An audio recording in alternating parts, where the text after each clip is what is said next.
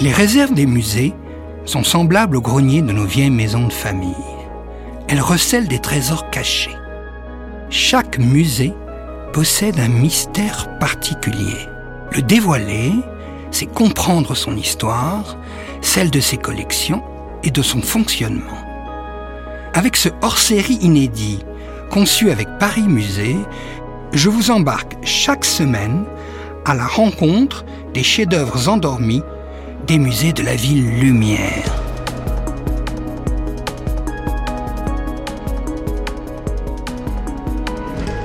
Je suis François Genesini. Bienvenue dans ce hors-série inédit de chefs-d'œuvre en réserve, conçu avec Paris Musée.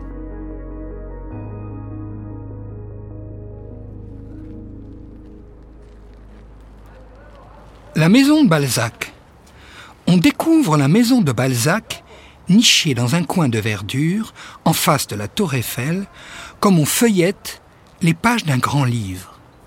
On y parcourt sept années de l'existence du grand écrivain, mais surtout les œuvres de sa comédie humaine, imaginées, mises au point et réécrites dans cette demeure.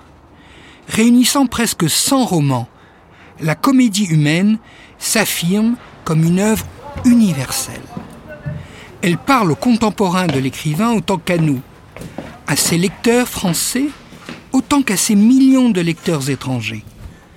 La vocation de la maison, c'est de faire rayonner l'œuvre prolixe et protéiforme d'Honoré de Balzac et de donner envie à tous et à toutes de la lire et de faire comprendre aux visiteurs en quoi l'étude de ses caractères humains peut s'appliquer à toutes les époques, à toutes les sociétés, y compris à la nôtre. Dans l'intimité feutrée de la demeure, en arpentant les escaliers les planchers de bois craquant sous nos pas, Yves Gagneux, son directeur, Evelyne Majoré, chargée des collections des livres et périodiques, et Séverine Maréchal, chargée des collections inventaires et régies, vont nous révéler l'écrivain au travail son écriture et les notes de ses manuscrits originaux, ses éditions précieuses, celles traduites en langue étrangère qui le consacrent comme un des écrivains les plus lus au monde. Ils lèveront le voile également sur certaines œuvres artistiques acquises par le musée et inspirées par des romans de la comédie humaine, celles de la grande artiste franco-américaine Louise Bourgeois, mais aussi les planches originales tout à fait étonnantes de Toshie Kihara la célèbre dessinatrice de manga.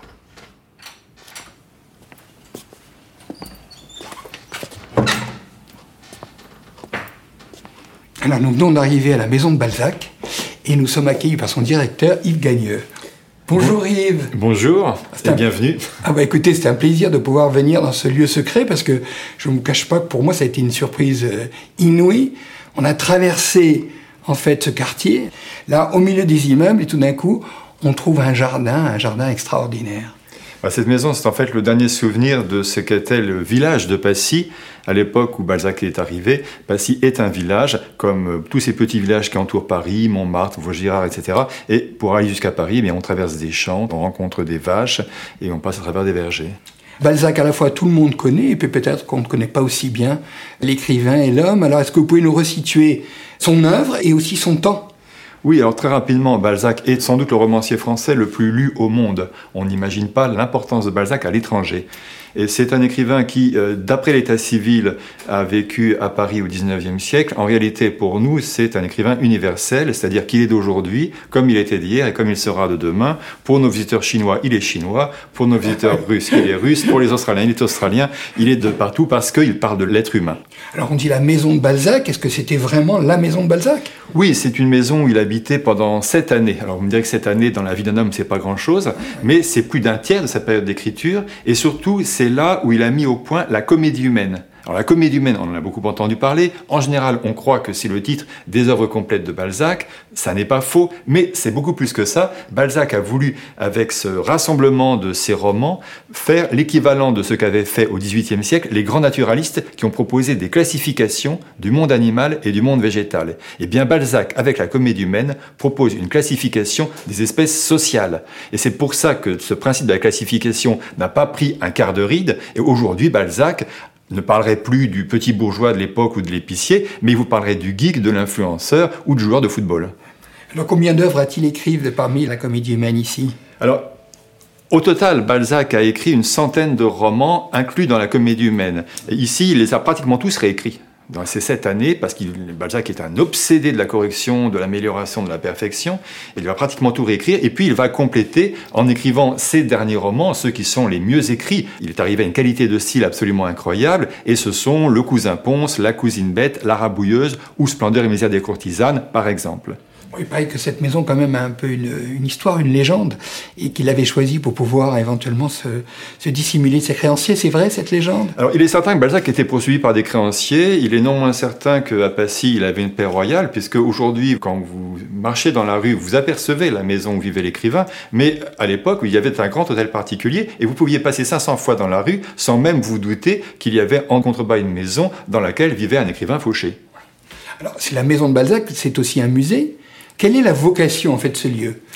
Alors la vocation de ce lieu, bah, pendant longtemps, ce lieu a été un lieu de pèlerinage destiné aux gens connaissant parfaitement la vie de l'écrivain et son œuvre, mais ces gens-là se raréfient. Et donc aujourd'hui, le but du musée, c'est de donner envie de lire. C'est de vous dire, voilà, Balzac, c'est pour vous, parce que si vous lisez Balzac, vous serez plus intelligent, vous comprendrez mieux le monde dans lequel vous vivez, et du coup, vous réussirez mieux dans la vie. Lisez Balzac, c'est utile, c'est bon. Voilà, c'est le but du musée, et c'est vraiment vers cela que nous tendons depuis le début jusqu'à la fin. Donc il y a en fait une espèce de membrane poreuse entre la maison et le monde contemporain. Oui, nous sommes tout à fait à l'écoute du monde contemporain. Et ce qui est formidable dans Balzac, c'est comme il parle d'absolument tout, il n'y a pas de problème dont on parle aujourd'hui qui n'ait déjà été abordé par Balzac, sous un angle ou sous un autre, et qui permet de prendre du recul, de mieux comprendre les choses, et donc d'être plus efficace. Alors vous voulez nous montrer, je crois, euh, un certain nombre d'objets qui sont très signifiants en fait de l'œuvre elle-même. Est-ce qu'on peut les regarder avec vous? Oui, bien sûr. Ben, je vais vous montrer déjà peut-être un manuscrit, puisque vous êtes dans la maison d'un écrivain, ça s'impose. On, on attend que ça, le manuscrit.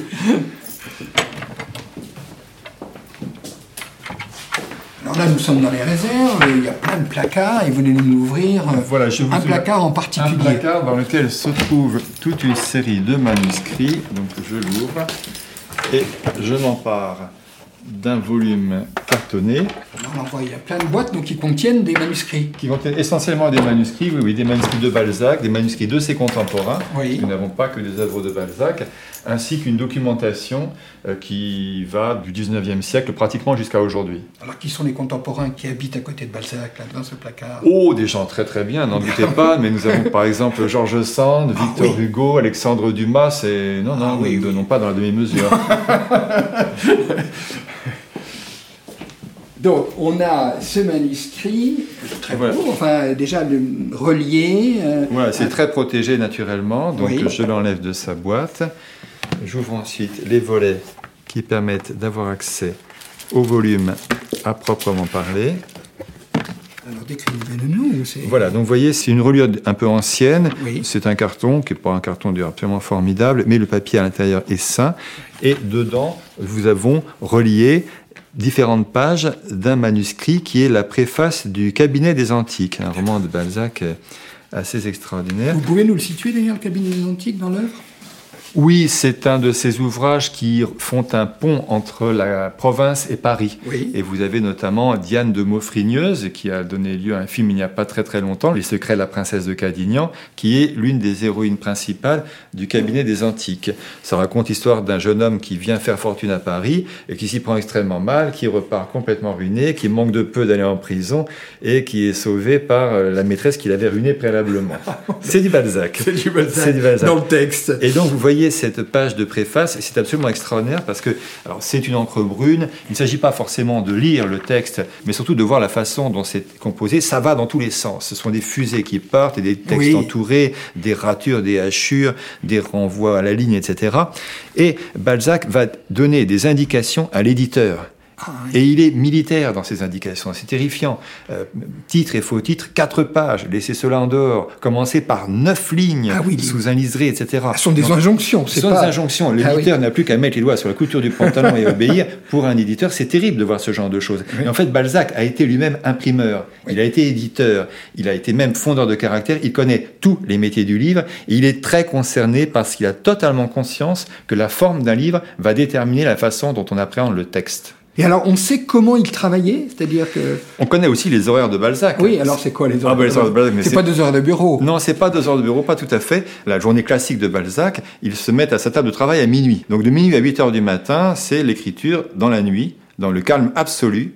Et à 8 heures du matin, il va s'interrompre, faire sa toilette, s'habiller, déjeuner. L'imprimeur va arriver, emporter ce qui a été écrit pendant la nuit et laisser à Balzac les dernières impressions faites la veille au soir. Balzac se remet à sa table de travail à 9 heures du matin, À 9 heures du matin. du matin. Et il va donc travailler jusqu'à 6 heures de l'après-midi.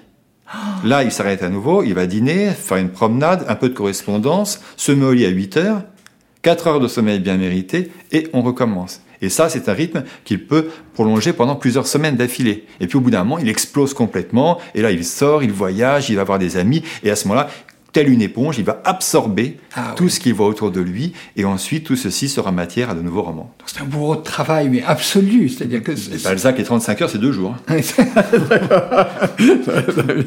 Alors, vous voulez montrer le regard qu'ont porté un certain nombre d'artistes sur l'œuvre et sur l'homme? Oui, je vais vous montrer une euh, peinture de l'artiste franco-américaine Louise Bourgeois.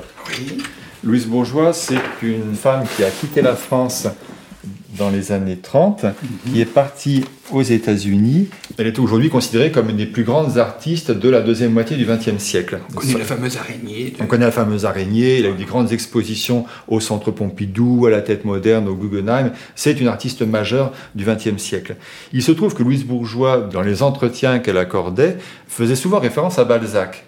Donc j'ai écrit à Louise Bourgeois en lui disant, chère madame, vous parlez souvent de Balzac, est-ce que vous pouvez penser qu'on pourrait faire quelque chose chez nous à partir de ça?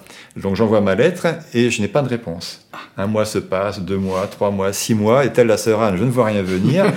et au bout d'un an, arrive dans mon bureau quelqu'un qui vient de New York, qui me dit, voilà, j'étais à New York la semaine dernière, j'ai vu Louise, elle est d'accord pour faire quelque chose avec vous. Ah, formidable, moi je ne savais pas ce que c'était, donc je lui ai écrit en disant, voilà, chère madame, écoutez, notre musée, ce sont des pièces qui sont petites, donc l'araignée, la fameuse araignée ne rentrerait pas dedans. Les planchers ne sont pas très solides parce que dans l'œuvre de Louise Bourgeois, vous avez parfois des blocs de marbre de plusieurs mètres cubes. Ce serait très fâcheux qu'on les retrouve quelques étages plus bas au bout de quelques secondes. Et d'autre part, comme c'est une maison d'écrivains, on y maintient souvent des objets autres parce que Louise Bourgeois, dans ses expositions, ne souffrait pas qu'il y ait des œuvres d'autres artistes. Donc j'envoie ça, toujours pas de réponse, mais là je m'y attendais un peu. Et au bout d'un an, je vois arriver un message extrêmement laconique avec une pièce jointe. Voici une œuvre faite par Louise Bourgeois pour l'exposition. Du même coup, j'apprends que Louise Bourgeois va faire des œuvres pour une exposition, ce qui n'était pas du tout imaginé. Elle n'avait jamais fait ça de sa vie. Et donc j'en ai reçu deux, trois, quatre. Et en fait, nous avons été le seul musée pour lequel Louise Bourgeois ait fait des œuvres. Pendant cinq ans, elle s'est plongée dans Eugénie Grandet. Eugénie Grandet, c'est ce roman qui se passe à Saumur d'une jeune femme tout à fait euh, effacée qui, d'un seul coup, voyant son cousin, en tombe amoureuse et va sortir un caractère extraordinairement fort. Elle va s'opposer à son père dans des scènes d'une violence inouïe et puis après, elle va s'accrocher à ses illusions. Donc, euh, Eugénie Grandet, ça a été écrit au milieu du 19e siècle par un petit écrivain, Balzac, Grassouillet, ça bien en chair. Un siècle et demi plus tard, quand Louise Bourgeois, qui depuis 60 ans réfléchissait à ses affects, toute son œuvre, c'est la réflexion sur les rapports difficiles qu'elle avait avec son père et avec sa mère. En relisant Eugénie Grandet à 90 ans, elle va retrouver dans son passé des choses nouvelles. Ça va l'amener à créer une nouvelle façon de créer dans l'art, donc une dernière manière artistique, parce qu'après elle est morte, c'était son ultime manière. Et donc si vous vouliez démontrer que l'œuvre de Balzac est d'une profondeur psychologique inouïe, euh, c'est vraiment le meilleur moyen. Donc les 24 œuvres qui ont été présentées ici sont reparties, mais nous avons pu en acquérir une, qui est euh, cette œuvre assez extraordinaire d'un autoportrait de Louise Bourgeois, tout à fait rajeuni en Eugénie Grandet. Et c'est fait à l'encre rouge. On a l'impression que la tête est coupée. C'est sanguinolent. C'est du Louise Bourgeois. C'est très dur, c'est très violent. Mais il y a la beauté aussi de cette violence aussi. Il y a la beauté de cette violence, il y a la profondeur, il y a ce côté un peu désespérant de l'œuvre d'une adolescente. Elle fait ça à 90 ans, mais dans sa tête, Louise Bourgeois, elle n'a pas 90 ans. Elle a 16 ans, 17 ans, elle est en pleine révolte contre son père et elle souffre pour sa mère. Alors je crois que vous travaillez tard le soir et il paraît que parfois Balzac revient ici. Il paraît. Et donc euh, quand vous le croisez, si vous le croisez et qu'il vous invite à dîner, qu'est-ce que vous auriez envie de lui dire? La première chose, s'il m'invite à dîner, je sais que c'est moi qui paierai l'addition.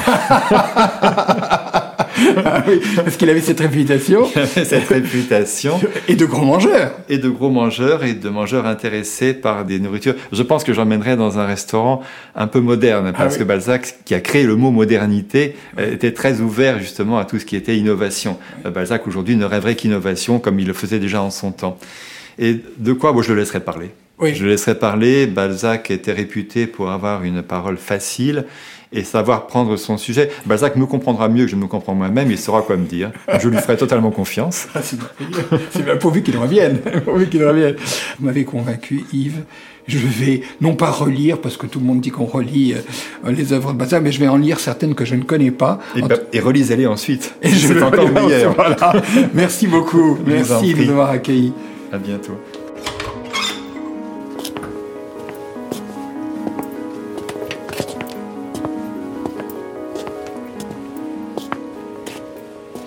Alors nous venons quitter Yves Gagneux, le directeur du musée, et maintenant nous sommes rejoints par euh, quelqu'un de très important dans cette maison, qui est Evelyne Major, qui est chargée des collections, des livres et des périodiques, c'est bien ça? Exactement. Bonjour, comment allez-vous? Très bien, merci. Bon, vous allez nous montrer là aussi, je crois, des choses très précieuses. Hein. Je crois que vous avez déjà sorti les œuvres, on les prend et on les emmène dans un endroit précieux aussi. Voilà, exactement. on vous suit, on vous suit Evelyne.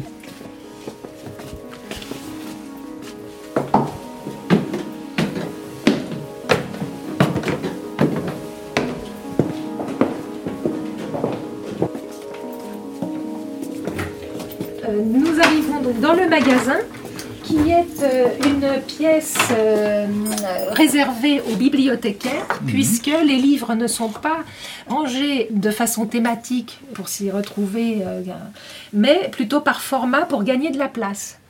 Ce qui explique la présence de ces compactus, qui sont en fait des rayonnages mobiles mhm. qu'on peut déplacer à volonté pour accéder aux livres qu'on souhaite consulter. Vous, pouvez nous en ouvrir un et nous faire découvrir peut-être des éditions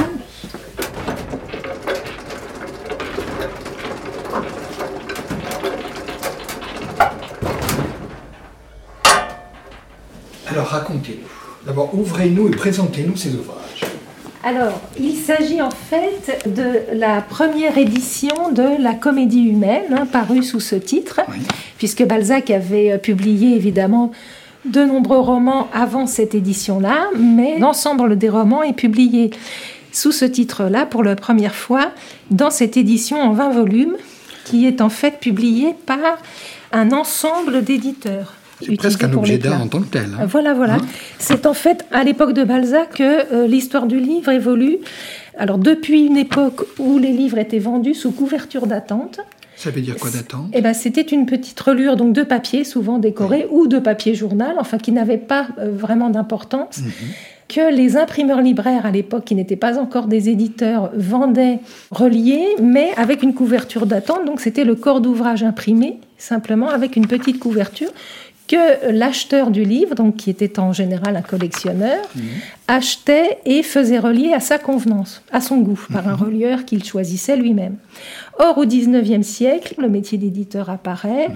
Il s'occupe de beaucoup d'étapes de fabrication du livre, hein, y compris les relations avec les illustrateurs, qui sont très importantes au XIXe, avant aussi, mais au XIXe la production de l'image devient aussi industrielle que le texte, et donc les illustrateurs sont très importants, et l'image prend de plus en plus d'importance dans l'économie du livre, hein, dans sa mise en page.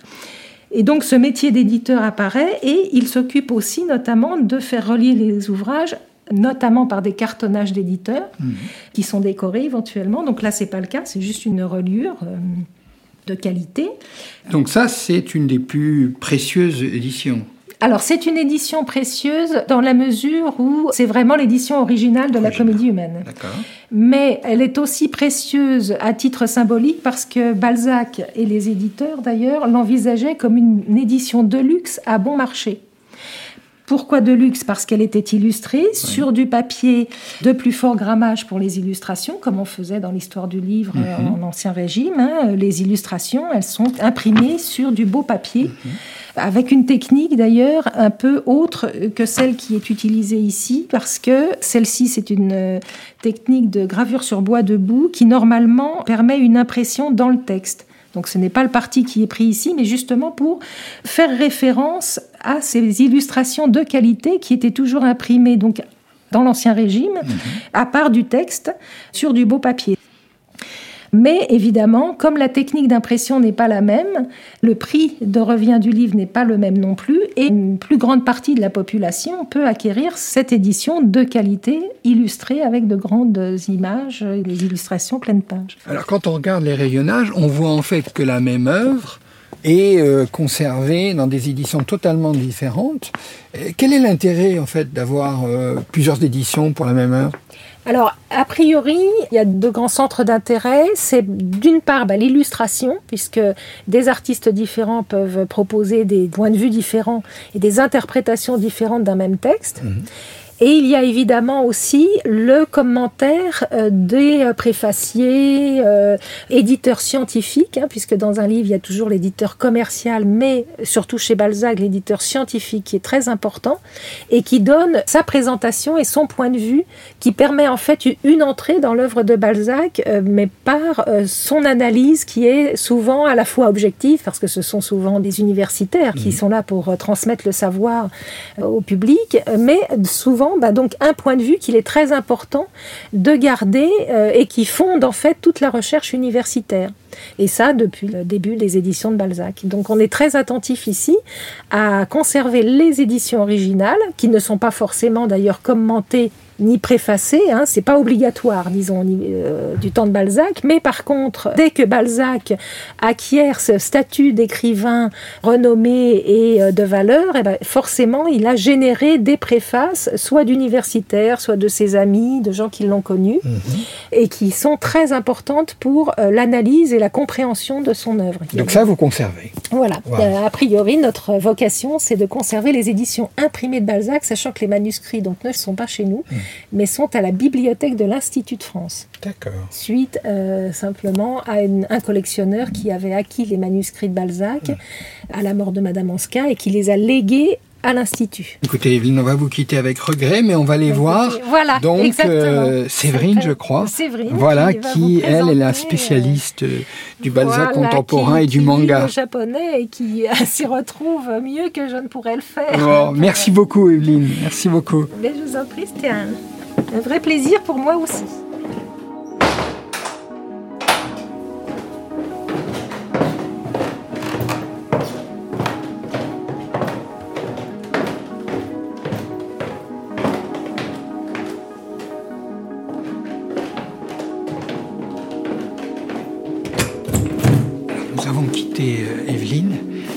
Avez vu aime tellement Balzac qu'on a l'impression qu'il était dans la pièce avec nous. Et là, nous sommes accueillis par Séverine Maréchal, qui aime aussi beaucoup Balzac, je sais, et qui va nous parler d'un autre Balzac.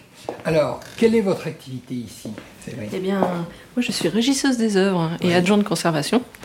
Donc, euh, c'est les personnes qui s'occupent de faire bouger les œuvres d'un lieu à un autre. On les prête, on les dépose, on les achète, on les restaure.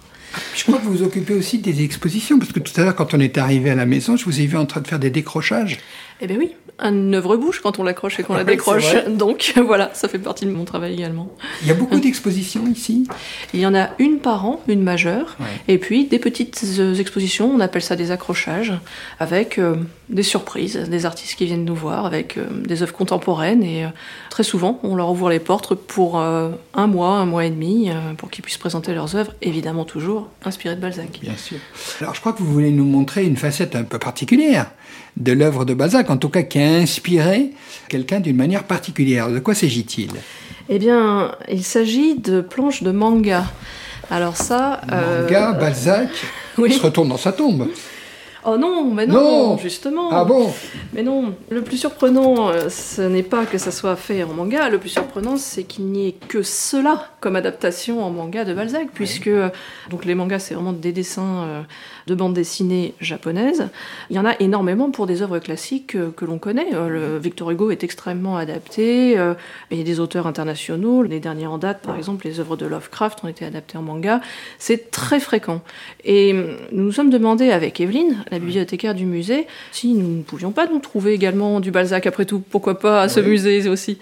Et en fait, en cherchant, rien. Avec 50 ans d'existence de manga, pas moyen de trouver une adaptation de Balzac. Donc, euh, bon, bah, de fil en aiguille, euh, par contact, parce que euh, voilà, il se trouve que j'ai une amie qui travaille dans un, comme mangaka au Japon. Je lui ai dit, vas-y, cherche, il doit bien y avoir quelque chose. Et elle est tombée sur ce recueil de nouvelles, puisque à la base, c'est un recueil de nouvelles. C'est un petit livre. Qu'on lit à l'envers, hein, bien évidemment. Qu'on lit à l'envers, tout à fait, où on voit qu'il y a beaucoup de textes. On n'est pas sur quelque chose d'entièrement BD, mhm. et qui est illustré. Et illustré par une célèbre mangaka, qui, ah. elle, est une personne qui a travaillé, euh, notamment dans les années 80, mhm. dans tout ce style que ma génération a connu, le Candy, euh, de ces jeunes femmes avec des très grands yeux et des cheveux euh, très longs, voilà. Et donc, euh, c'est elle qui a été choisie pour faire ces illustrations du recueil de nouvelles.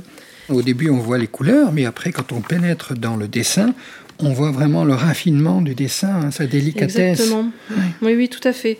Ce que nous avons euh, pu faire, euh, là encore, beaucoup de hasard et beaucoup de belles rencontres, c'est de prendre contact avec l'éditeur qui a fait cet ouvrage et qui a demandé à ce qu'il soit illustré par Toshie Kiara. Mhm. Et cette personne nous a mis en contact avec l'artiste elle-même, ce qui nous a permis d'acheter les planches originales ah, de cet ouvrage. Donc là, ce que vous avez mis sur la table, là, de consultation, alors ce sont les planches originales, ça. Tout à fait. Et là, on voit toute la délicatesse des aquarelles mhm. faites à la main, puisque c'est encore un travail à la main. Également, les planches un petit peu plus BD, où on voit qu'il y a des cases, il y a des scènes d'action, on voit tout un décor, euh, des expressions, et tout cela est fait entièrement à la main, à la plume, avec des trames découpées, euh, voilà, vraiment traditionnel dans l'art de la bande dessinée japonaise. Et vous, qu'est-ce qui vous touche alors chez Balzac? Ah, moi je le trouve très intéressant, c'est son analyse de la société. Il arrive à décoder les, ce qui fait les sociétés, j'ai envie de dire humaines au sens large, mhm. puisqu'on voit à quel point, avec n'importe quel interlocuteur de n'importe quel pays, ce que dit Balzac reste compréhensible. Il explique comment un jeune homme arrive de sa province jusqu'à la capitale et ce qu'il dit, c'est exactement applicable aussi bien euh, en Chine, au Japon, en France, en Allemagne, euh, voilà. Et ça, cette capacité à être un sociologue avant l'heure, puisque le terme n'existait pas, est tout à fait fascinante. Ce manga, euh, bon, vraiment, c'est tout d'un coup une surprise incroyable de voir que quelqu'un au Japon et peut-être d'autres euh, en Asie sont capables de réinterpréter avec un code particulier mhm. une œuvre universelle. Et oui, ne rentrez pas dans Balzac uniquement par le texte si ce texte vous fait peur. On peut rentrer dans Balzac par toutes les adaptations. Et toutes les adaptations de Balzac sont toutes des portes qui vous mèneront un jour au texte. Merci beaucoup, Séverine, de, votre accueil et de votre récit passionnant de, ce manga qui me donne, moi, envie euh, de lire Balzac et de lire des mangas. Ah, parfait. Merci à vous.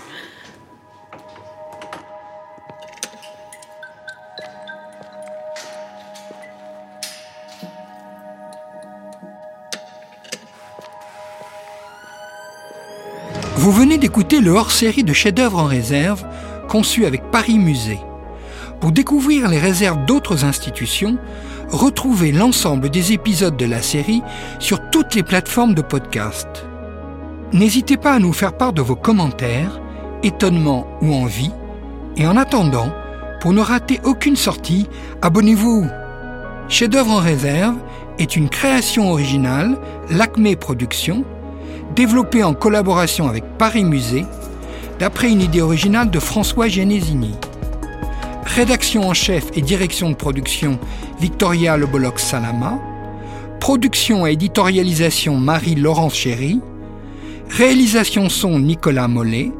Prise de son Yanis Dokuto et Ismaël Kamara. Enfin mixage Ben Oriel. À bientôt